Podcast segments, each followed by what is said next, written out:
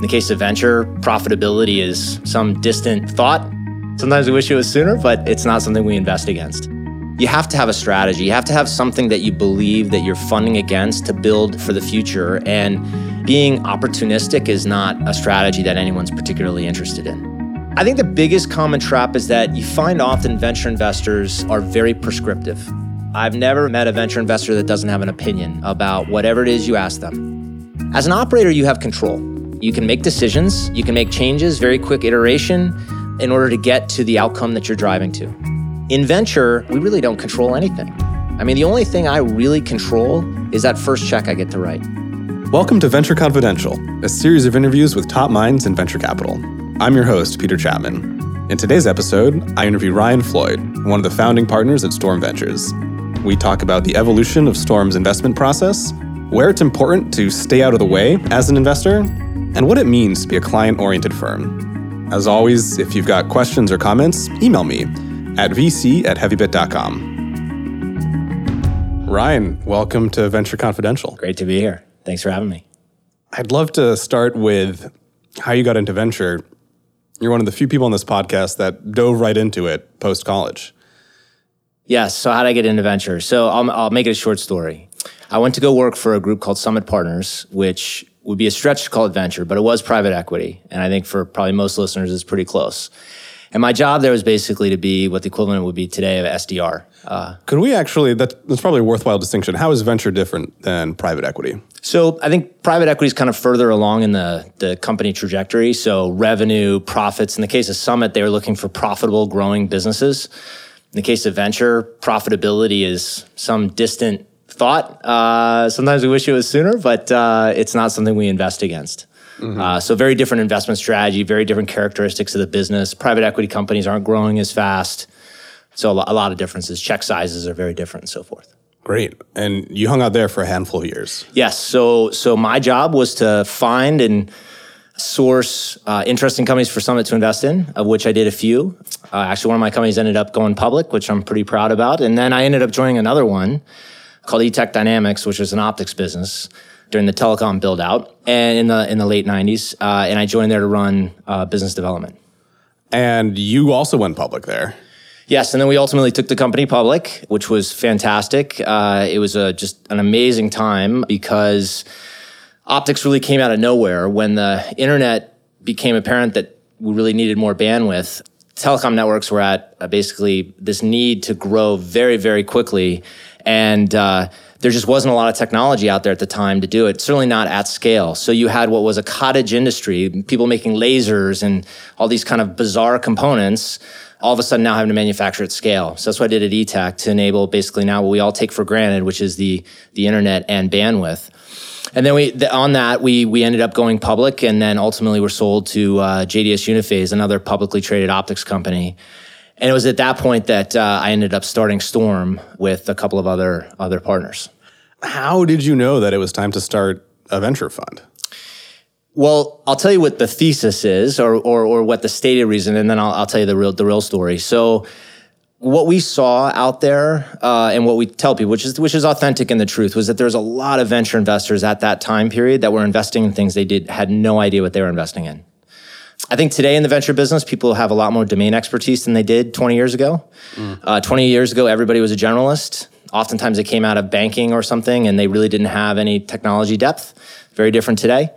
And we felt that there was really a need for a venture investor to go deep in areas that they knew and understood. And for us, that was understanding the enterprise. And um, the other trend that was going on back then, which is somewhat true today, is that venture funds have grown very large. I think people forget this. To, you know, back then, people were raising billion dollar early stage venture funds. Uh, and this was 20 years ago when uh, there was not nearly the number of opportunities that there are today. And the public markets were still taking companies public at sub billion dollar valuations. And we felt there was a need for really an early stage firm uh, that was investing in domains that they understood. And uh, that was really the impetus to start Storm.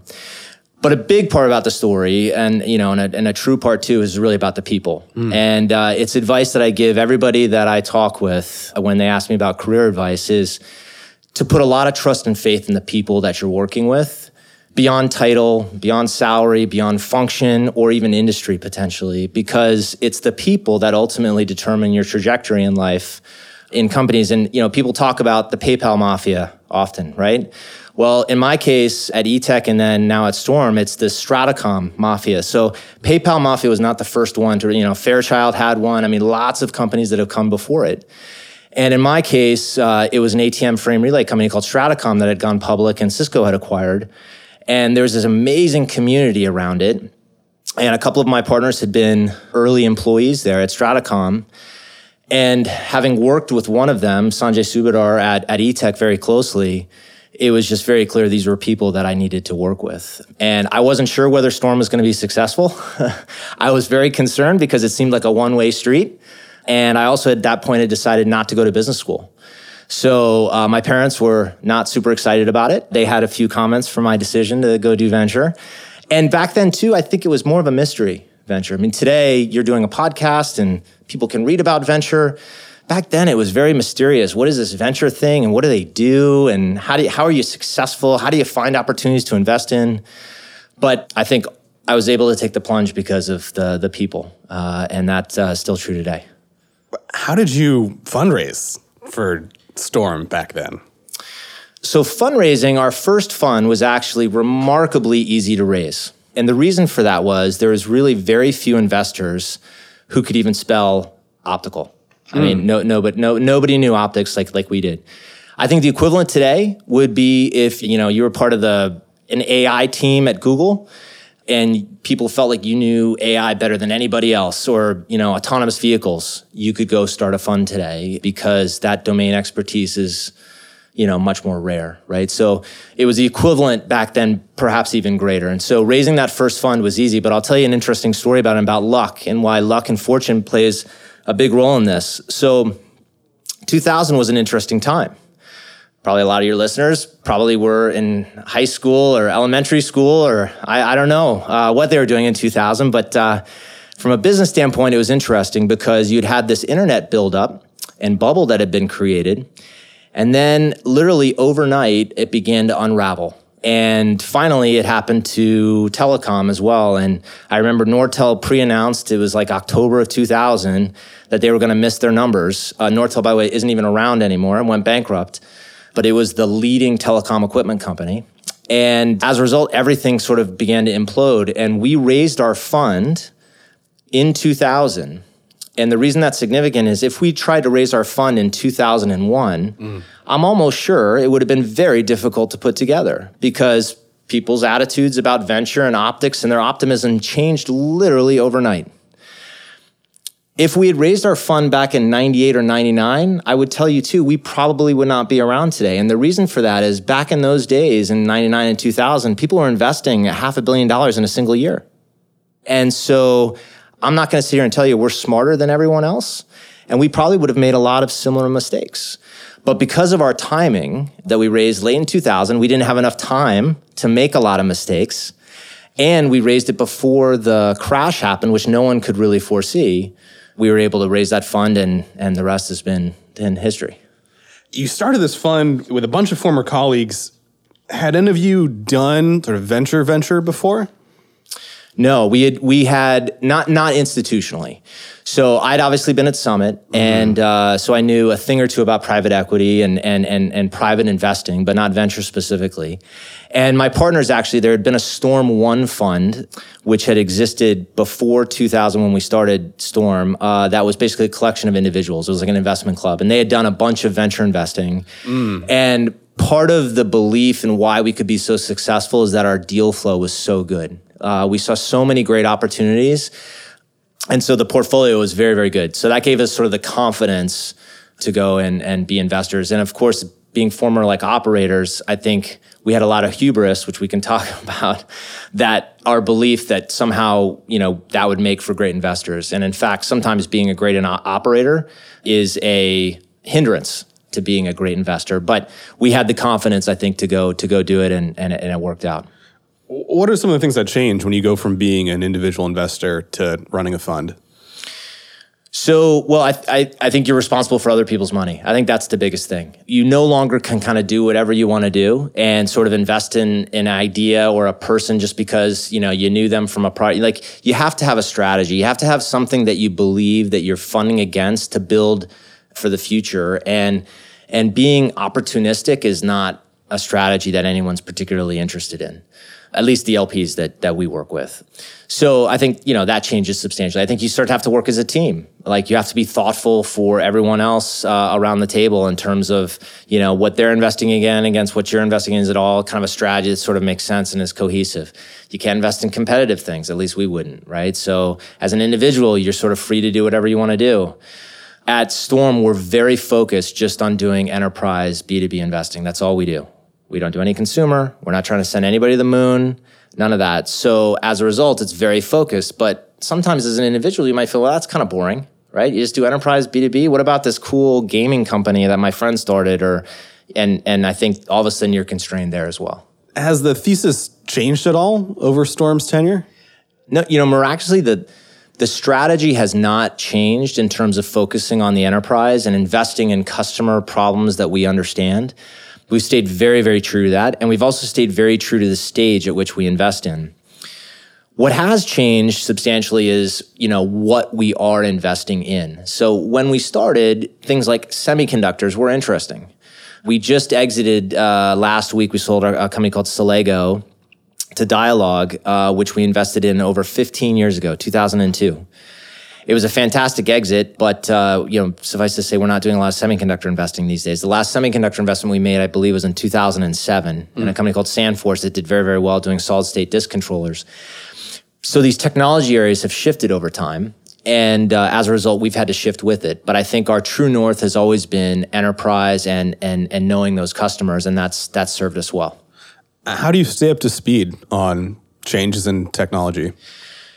Most technology targeting these these enterprise customers it, it evolves i think more slowly than people think. And there's cycles that come and go and ebb and flow that you know are interesting but it's not like they come on for a month and then you know they're gone. So i think actually there is there's time to kind of really get your head around most of these opportunities. Again if you're within your domain there are some areas that are more challenging for sure that that really kind of change the landscape. Like you know the cloud and what happened with public cloud and Amazon and Google and Azure and what that does in that terms of that dynamic. But that's not really a technology that you got to get your head around. You know, take something like AI that everybody talks about today. That's not a new idea. That's been around for a very long time. It just so happens that now the data and the compute makes it really affordable for most companies to basically implement something like that. So it's not like it's new. And I think that's given us a great advantage. You know, when there are new technology areas, we're generally pretty cautious going into them. So, a good example of that would be clean tech. Now, clean tech came on the scene a decade ago, and it was very interesting, especially for most semiconductor investors, because it involved material science. And so, for anybody that had their kind of gravitational center around material science, it was pretty interesting stuff. They felt like they had a real advantage there. And the dielectric stacks and the way a lot of those solar cells were built, very similar even to like some of the things we did in, in optics as well. But we treaded very carefully in clean tech. And we actually ended up not making any clean tech investments, not because I think we were uncomfortable with the technology ultimately, but because we were uncomfortable with the politics. It turned out to be really good clean tech investor, you needed to spend time in Washington to basically understand where the money was flowing and be somewhat connected there and have a sense for what was happening. And um, that is not a skill set my partners nor I had at all. And so it wasn't a good fit for us. And so we got, you know, we got lucky. Otherwise, I think we probably would have, you know, ultimately had made some some investments there. And I think that lesson has really helped me as I think about new technology areas and new areas to venture into to be somewhat cautious. You know, one area we're looking at right now that's new is uh, is health tech. Huh. So we're not alone there. There's other venture investors I think too that are interested in it. I'm not talking about healthcare or you know biotech drug discovery. I'm talking about the application of technology into healthcare. And the way I kind of describe it is the opportunity is no matter what your politics are about healthcare in this country, it's pretty easy to believe that technology is going to be part of the solution to drive more efficiency. It just has to be. The, the costs are out of control, and we need to figure out ways to be more efficient. And healthcare, from an IT standpoint, has been a relatively late adopter of technology, mm-hmm. but is a massive, massive market. And so we've begun to invest, and we have a number of investments in that area now that are basically helping to drive efficiency. And they've turned out, I think, you know, so far so good in terms of our belief in where, where they're headed. I'd love to hear a little bit about your own educational process. Health tech is kind of new to you you don't come from medical background. How do you go about diving into this new field? So, first of all, I didn't lead it. My associate, uh, our co- colleague at Storm, uh, Arun, has kind of led led the charge, and he's really dug in and has basically built out an ecosystem of people that he knows in digital health, and has basically become a, uh, a student. I think is the best way to describe it of, of digital health and, and learning about it. And it's really been a journey he's been on for the last three years now. And uh, admittedly, I was skeptical at the beginning about whether or not it was a sector we ought to get into. But he's done a great job, I think, not only of finding some great investments, but also convincing the rest of us at Storm that it's a great place to be to be thinking about. One of the things he's done is he's built basically a very small digital health conference that he runs now, where he's able to pull some luminaries together and begin to have a discussion around kind of what the problems are, what are some common solutions, because there just isn't a lot out there today that's uh, targeted at that. So I think by being early into that market, he's been able to do some interesting things, and you know, hopefully that'll lead to good, to good outcomes. You said something interesting earlier that I wanted to come back to. You said, I thought that being an operator would help me be a great investor, and sometimes it's actually detrimental. How does operational experience trip you up as an investor? Well, it's not a truism, so it's not an absolute. I think you can be a great operator and then become a great venture investor. Uh, so it's not necessarily detrimental, but I think the challenge is as an operator, you have control. This is the big thing, right? I mean, as an operator, if you're executing inside of a company, you can make decisions. They can be very tactical, usually. You can make changes, very quick iteration in order to get to the outcome that you're driving to. In venture, you know, this, this despite kind of how sometimes it's portrayed in the media, I often think we really don't control anything. I mean, the only thing I really control is that first check I get to write. That, that I mean, that's really when you get down to that's like really what do I complete have complete control over? That that's really it. And the rest of it then is just doing my best to help where I can, stay out of the way where I can't, and try to make the best decision along the way in the journey. And I think for an operator, that's challenging because the natural instinct is, as an operator, I'll give you a good example. Most operators, when they start in venture, they think their job is to invest. Turns out your job is not to invest. Your job is to make money, right? And so if you sit on the sideline for a year and don't make any investments, rather than make some investments that are terrible, well, that's that's a good thing. It's mm. better to it's better to be patient and be slow as an investor than to be quick to pull the trigger. But that's contrary to all the instincts you build up as an operator because if you want to execute, it's quick, quick, quick, get things done, move, move, right? And uh, that's not necessarily what serves you well as a venture investor. One one other thing there, I think too, as an operator to mention is that I think as an operator you can compensate for the team. You can have as an operator, you could have a, a, a B player on your team but maybe they're just a great cultural fit. They try incredibly hard. They rally everybody. And so it's all right that they're on the team. It's a B player. So it takes a team. Okay. You can't have all A players sometimes on your team. As an operator, you can compensate for that individual. You can hire other people around them. You can mentor them and help them be successful because you directly control their activity. As a venture investor, if you invest in a B team or a C team, you can't control anything. They can't hire great people. You can't necessarily influence that. And so when you hear venture investors talk about they want to back the best teams, this is why the best ones at least talk about this because you really can't control for a lot of that. But your instinct as an operator is you don't place enough value on that team because you think you can compensate for things. You think you can go in and fix it. You can help them. But oftentimes you, you really, you really can't. How long did it take you to write your first check at Storm? Not long enough. short answer. Because of the time period that we got started, it was heady time and people were moving very quickly. And so we were writing a lot of checks when we got started. We were probably were investing in a new company every month. And uh, for the first six months or so, which for a new firm is quite a pace. Mm-hmm. We also took the approach of investing kind of as a team, mm. which is another lesson learned for us. And what I mean by that, it's it's maybe a little nuanced and again reflects the fact that we came out of an operating background. We thought about investing as, hey, let's all get together and we'll make a collective decision about whether we invest in company X. Mm-hmm. And you might think at the surface, well, that sounds pretty good. You all get together, put your heads together, and make a decision. But what that avoids is the consequential decision around who really is accountable for making that investment decision. Because in a partnership, nobody's CEO. So who's actually accountable for making sure? And accountability is critical because it forces diligence, It forces focus. In, and it doesn't mean it necessarily drives to a better investment outcome, but I think but I think it does in most cases because it really pushes an individual to live with a decision that's that's that's hard to make. Mm. And if you make it as a group, it releases a lot of that pressure, mm-hmm. um, which is again very different than in an operating company where you know you want to make these decisions, We want they're not nearly as consequential.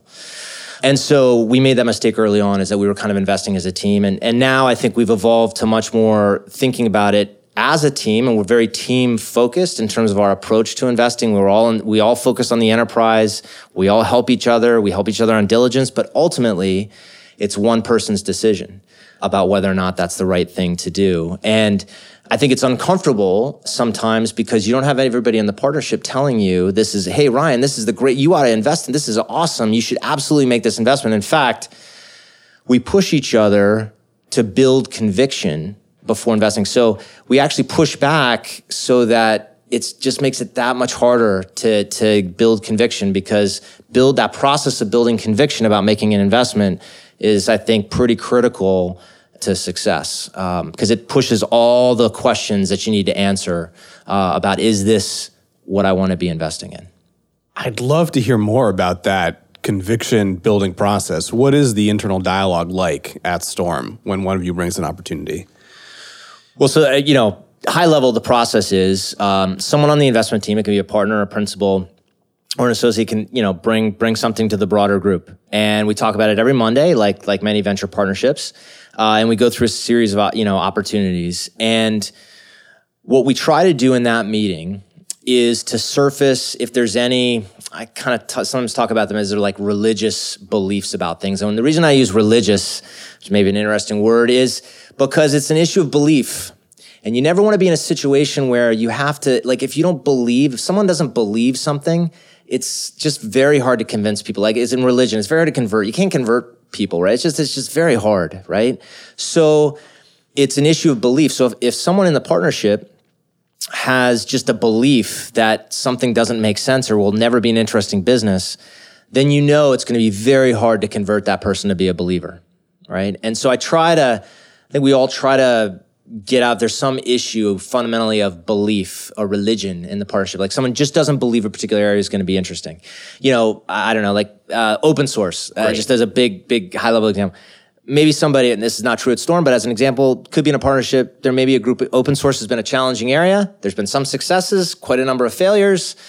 It's almost like the jury's still out on it after 20 years it's amazing uh, or longer and someone in the partnership may say, you know what, open source doesn't make any sense. We shouldn't be investing in any open source companies, period. Well, it's going to be hard to convince that person otherwise, no matter how big the community is, how many stars the project has, doesn't matter, mm-hmm. right? They don't believe in, in open source.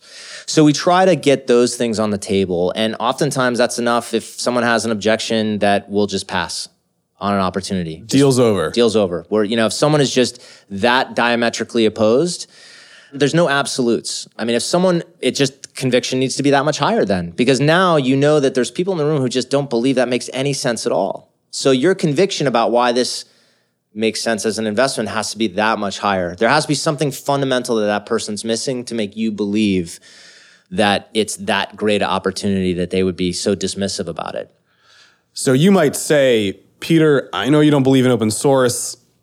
I think this team is the next big thing we're going to agree to disagree and, and I'm going to put money in here.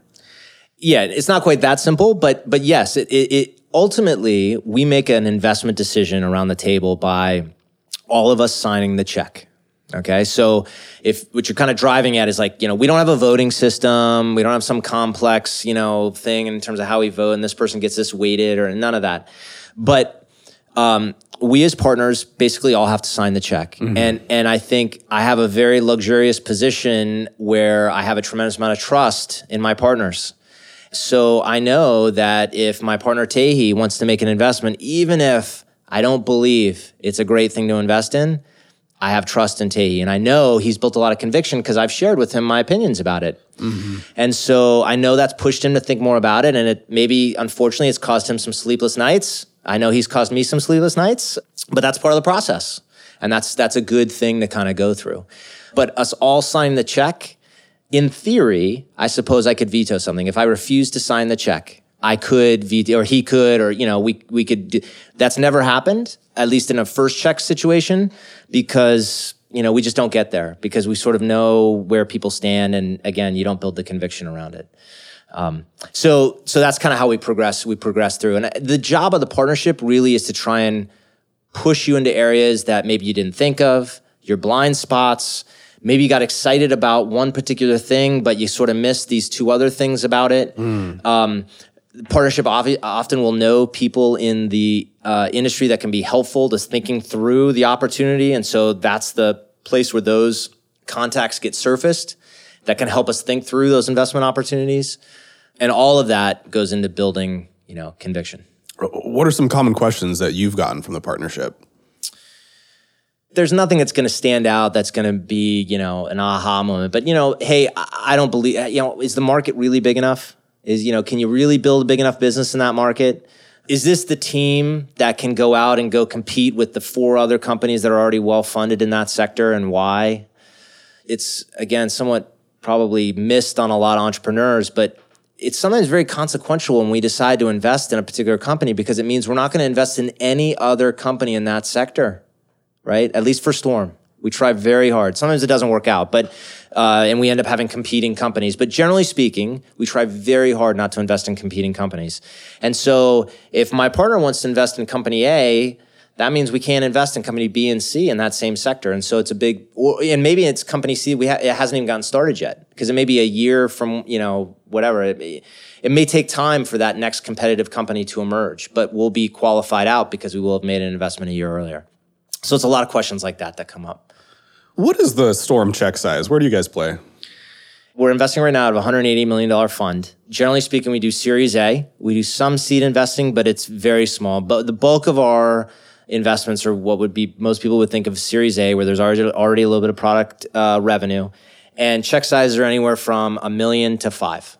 Sometimes we stretch a little bit bigger than that, but that's generally the the check size, and we try to keep it relatively small because in that zone because we're going to reserve capital for all the follow-on rounds and, and we need to make sure we we preserve enough capital to do that. Yeah. Do you try to lead? We lead just about everything we do. Uh, and we take a board seat in almost everything we do as well. Yeah, we found that, you know, the biggest governor for us is time. And that's probably true of most early stage venture investors. And so the companies that we do invest in, we want to make sure that we're investing for us significant dollars and we own a reasonable amount of the company so that we can spend our time and really help them. And the reason that we really focus on the Series A is that we really feel that where we can impact a company's trajectory is around go to market. That whole journey around go to market from marketing all the way through sales and business development and channel. Every enterprise company goes on a journey from that first customer sale to whatever million in, in, in revenue that is fraught with, you know, bumps and walls and hurdles and, you know, joys and defeats. And what's amazing is that there's a lot of similarities across all these enterprise companies what matters actually more than the sector is oftentimes the price point. What matters is are you selling your product at 5000 a month or are you selling it at, you know, 20,000 a month? Is it SaaS or is it, you know, a perpetual license or a term license? Is it, you know, does it have hardware or no hardware? These questions are more important than is it a security product or is it a, you know, developer tool or something like that. So we can apply a lot of the knowledge and experience we've had over the last 17 years then to the existing portfolio companies. And we've learned a lot in terms of what makes sense and how we can help. And we've also learned a lot about what doesn't make sense and maybe where you can go off track um, with the companies as well. What are some common traps there? I think the biggest common trap is that you find often venture investors are very prescriptive. Mm. I've never met a venture investor that doesn't have an opinion about whatever it is you ask them. And the problem with that is that for most companies, it's not that simple. It's not just because I had success with my prior portfolio company that went public and had no sales force. And so that's now my new mantra. That doesn't make sense. That's going to work with all of the companies going forward. That's not to say every company is a snowflake, you know, and is completely unique, but I think you have to take into account the team, the culture, the product, the price point. There's a lot of factors that come to play in thinking about what that right go to market strategy is. It's almost like the way we sort of think about it is it's important to have a framework. And then within that framework, you can adjust. But you need to have a framework. That's that's really the way to sort of think about it. It's not like this is the plan that works for every single company. We avoid like the hey, we got to hammer everything's a nail strategy, and it drives me crazy uh, on on boards when uh, investors kind of have that mentality. I think that's that's probably the biggest trap. That that by far that's the biggest trap that people run into. That and you know maybe you know close second to that would be just overly optimistic about the business when venture investors are, are, overly optimistic, they often encourage and reinforce bad spending habits because entrepreneurs, I think they have to be optimistic. You have to be. You can't, you just, you can't get up in the morning. I mean, and venture investors too have to be pretty optimistic. I mean, have you ever met like a really cynical, like venture investor? It just doesn't exist, right? Because you have to believe in the, in the future and, and entrepreneurs are even more that way. So if you get a venture investor that just reinforces all the optimism, it can lead to very, very bad business decisions because then you may invest in things you shouldn't invest in. You try to grow too fast, you spend too much money, and boom, you're in a bad spot. You're talking about, you said it's, it's important to be, I'll say pragmatic, right? Like you need to both believe in the vision of the company, but also be firmly grounded in the ways the company might go under. How do you balance communicating uh, sort of talking about those risks in a way that feels supportive and enthusiastic and and like you're bought into the vision? Well, it starts from a place of like authenticity and honesty. Mm-hmm. Um, and that may seem really simple and obvious, but sometimes being honest and being direct, I guess maybe that's a better word. I don't mean honest in the sense of like stealing or what. I mean, it's just honest in the sense of being very direct with people. I think that's probably where it starts. And that doesn't mean being critical uh, necessarily, but it means being direct about the, the facts about the business and how, how it exists today relative to what everybody believes it's going to be, good or bad, right? You know, in a negative case, it might be, look, we've got X amount of, you know, million ARR and we've got an awesome customer base and you've got a great team. Like, yes, we had a terrible quarter and yes, you're, whatever CFO just quit and your number one competitor just went public and it's been a bad week. But you know we've got a great business, and you know, and so it's looking at that that existing kind of fact set and helping kind of people think about it. You know, another piece of that is giving perspective. I think it's very hard to expect teams to have a broad perspective on the market because they are in the company fighting to build that business and they're very execution focused and so one of the valuable things I think venture investors can bring to the to the table is just a broader perspective on what's happening out in the market in general. You know, a CEO is just not going to be seeing all of that day in day out. They may know a lot about what's happening maybe with a particular competitor or with a particular customer, but what's happening in kind of the broader market, especially for Storm, where we're just doing enterprise investing, that's a big piece of what we can bring to help kind of you know give give some perspective. How have your relationships with founders changed since you've gotten into venture? How is Ryan now different from Ryan in the early days? It's very different. And it's a little, I guess, embarrassing to talk about because uh, I just look back somewhat on my history like 17 years ago and cringe a bit. But uh, it's different. And it's different in a couple of respects. I think having been inside an operating company before, I felt like I had more control over things coming into venture, which we touched on a, a bit ago. And as a result, felt like I could sort of dictate more than I really could or should. Mm. Um, and that comes across as I think for so many reasons it's it's a bad way to behave. First of all, most of the time, you know, what I would dictate or what I thought was the right thing to do and I had stated as fact it wasn't that clear. It wasn't that obvious that that is what should be done. Second of all, I think entrepreneurs and CEOs knew ultimately that they had to have, we talked about accountability a minute ago, they ultimately had to be accountable for whatever execution decisions they made. The last thing they wanted, or I wanted, and I didn't realize it at the time, was for me to make any decisions for them. Right? That that that leads to just bad, bad things. So I think I behaved in a way that probably wasn't the best in terms of really helping these entrepreneurs be as successful as they could be. Mm. And early on, though, I, I, think I adjusted and I began to change, you know, my behavior uh, in terms of, you know, as I saw that it didn't work particularly well and I wasn't getting the results that I wanted to get. And uh, my partner Tae Hea actually uh, taught me this that he he actually started out his career as a as an attorney. And uh, as an attorney, of course, you have no control over anything. I mean, it's a pure services business, really, right? Everybody's a client. And so he really had this kind of client mentality. And, and that's really the place to come from as a venture investor, that you really come from a service perspective. Um, we're there to make everybody else successful.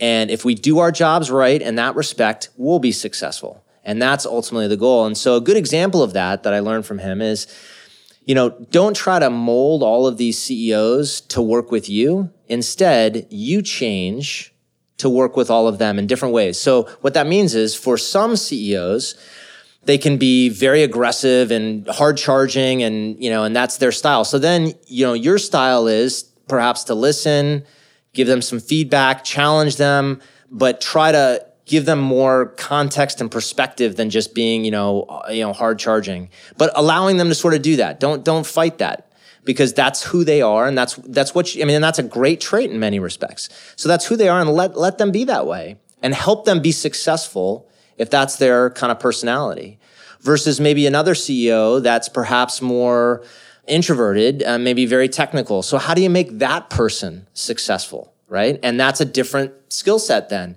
And both of those CEO profiles can be successful. It turns out there's just not, there's not one personality that leads to success. So how do you work with that other personality to make them successful? So, so instead of trying to make both of those people mold into what my idea of success is, I got to figure out how to make both of those people successful in like different ways. And I think, you know, that's been very helpful for me because it just, it really puts that center of attention on the team and the founders rather than on, on me.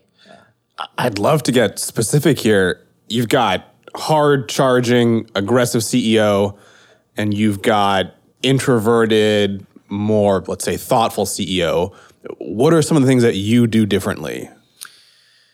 Uh, so I'll think about team. So, mm-hmm. so for example, there's a certain like personality. Let's say, um, that's a good example. Hiring a VP of sales. Let's right. say you know both of these two hypothetical example of CEOs are are hiring a new VP of sales. The hard charging CEO, I know that they're going to have to have a VP of sales that has that style because if they don't have that style, they're going to get just run over. Okay. So it's very important, I think, in general, to, to do a, basically a, like a match, a personality match. It's like, you know, a dating or something. I mean, you gotta, you gotta find, you know, cultural fit. For the more introverted CEO, if you have a really hard charging VP of sales, that can sometimes lead to challenging situations because maybe they're going to be overly optimistic about a sales forecast or overly optimistic about the number of salespeople they want to hire or you know just in terms of you know pushing the envelope on representing how much of the product is real versus what's going to get done next month these sorts of things. And so you have to like think about balance and what that means. And so maybe it's okay to hire that aggressive VP of sales if you've got a great CFO in the company that can be a foil and kind of help the CEO keep all of that. So it's kind of thinking about how all these kind of pieces ultimately fit together. Another good example would be if you have a really hard charging CEO, you probably don't need to have a out in front CMO that wants to spend all of their time you know, speaking at conferences and being really high profile because the CEO likely that's what they want to be doing. And that'll create conflict if you have a CMO that also wants to be doing that. So maybe the CMO in that case needs to be more of the thoughtful type that's really thinking more about demand gen and like really strategic stuff, which is just as important, but can complement that CEO to make them successful. Whereas the, the opposite might be true in the, the other case where you have a more introverted CEO, doesn't really like going out in front of conferences. That's not kind of their thing. So maybe you want a CMO that is more comfortable with that and wants to get out there and do that uh, and is more out in front. What are some of the other things that you do or that Storm does to be really client centered? I think the litmus test for us is that I want, you know, every CEO team that we work with to look at us as a resource. And so what that focuses me on is really thinking about where I can help, but also importantly, where I can't help and staying out of the way. I think you've had other venture investors on the show before, And I'm sure they've all talked about value add, which is important, and we can talk about that. But I also think it's important to think about where you can't help. And where you can't help, you stay out of the way. I wrote a blog post several years ago saying that you know venture investors ought to take this equivalent of the Hippocratic Oath. Like your first job as a venture investor is don't screw it up. And again, you think, gosh, that's a low bar. but it turns out it's not in all cases. So being thoughtful about where you can help and where you can't. So I'll give you an example of that. A lot of venture investors, especially you know the young Ryan, when I first got into it, my thought part of my job was I got to meet with all these CEOs all the time. I got to be on mm. top of what's going on. But it turns out it takes time. It yeah. takes time when you know they got to sit down, they got to meet with you all the time. If you're not helping and actively moving the ball forward in those meetings, it's just an update boy, that's not a good use of their time because, you know, even if they're not spending time working at the office and building the business, they got a family. They got, other, I mean, it's just the last thing they need is another hour gone out of their day. I mean, who has that? Yeah. So I guess, you know, said a different way, it's trying to put yourself in a position of if you were running the business, how would you really think about what's helpful? How would you really think about what moves the ball forward? And a lot of the time that matches up with what a venture investor will say is value add.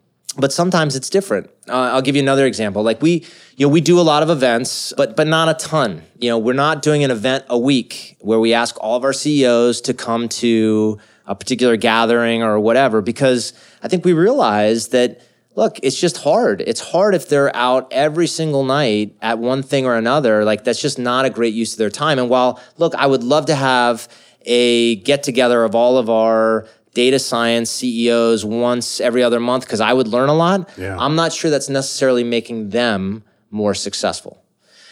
So we try to be thoughtful about that in terms of time allocation. But at the same time, where we can put everybody together, you know, we get our security CEOs together, you know, probably once a year, once, you know, twice a year. And there's a lot of value they get out of that as well, because then they get to know each other and there's been lots of opportunities that have come out of it in terms of partnerships. So it's just trying to be really thoughtful about if you were them, what would really help, and then trying to avoid everything else. I love this Hippocratic oath of of VC. What are other ways that VCs sort of accidentally interfere with companies? Well, I mentioned a few. I mean, I, you know, I mentioned one about being very prescriptive. I think mm-hmm. that's one, right? So just believing that whatever worked before, whatever you were successful with before, that's going to work again. Yeah. I think insisting on hires. I think I see this mistake all the time. Like you know, you know, you know Jill, and you worked with Jill before at a, at a company, and so you're trying to get Jill in as director of marketing at this at your portfolio company. And look, Jill might be a rock star, but you got to be careful because you don't want them to hire Jill because they felt obligated because you were an investor you know, you're putting Jill in a terrible spot if you think about it, right? If they feel like they hired her and then she comes in, but they weren't sure if she was the right fit. And then what if it doesn't work out? Like, then it's terrible. Then they made this decision. And then, so I think you have to help companies, certainly surface candidates to hire, help them think through who the best person is to hire, but then step back and ultimately let them decide who the best person is to hire. Because uh, I, I do think in a lot of situations, investors don't appreciate, like, if, look, if you jump in and torpedo a candidate, the CEO may not want to go against that because they, whatever, that's just not worth it, right? They don't want an investor saying that they made a wrong decision. So unless you're like 100% sure, sometimes you got to be careful with your opinions and how you share them. It's kind of like running a team with more junior people. It, I mean, it's not exactly the same because CEOs are, we view them as kind of, you know, equals, mm-hmm. but you just got to be careful with who you and how you share your opinions, you know, around the table. I end all these the same way. And you've given us so much good stuff on this already. I'd love to know what's, what's something you wish you knew going into this? I'm not sure it would have changed my mind about being in venture, but I think I'd, I'd, say there's two respects that I didn't fully appreciate that had I known at the time, I would have thought about things differently. The first is it's a long throw in venture. It is a long term business. And like I was mentioning, Silego just exited 15 years later. And that's not typical by any stretch, but you know, look, Hummer and Winblad invested in MuleSoft. That just exited, you know, went public this year. I mean, that was a long throw too. I mean, there's a lot of examples like that. When you're in a long-term business, you have to take a different strategy. It's really it's a marathon and you have to think about it that way because otherwise you're to you're just to burn out and you might make decisions that are tactical but not strategic in your own kind of personal career and growth. And going back to early Ryan and some of those things that I did, that was not thinking long term. That was not thinking about how am I going to build relationships? How am I going to make these people successful so that later on in their careers, they'll want to work with me again? I wasn't thinking about that as much then as perhaps I do today. And it turns out it's it's not self-serving at all because it's again it goes back to all about how do you make these people successful. It's it's so simple when I think about it now when I started, it wasn't obvious at all. The other thing I think that again relates to I think keeping perspective. Uh, the second thing I wish I had a better sense for is how much luck and fortune plays a role in all of this. And you know, you'll find some venture investors like me that maybe will, will you know, will kind of talk about it, but because I think we all as human beings we want to believe that all of our success is due to my intelligence and my ability to do things so much better than everybody else.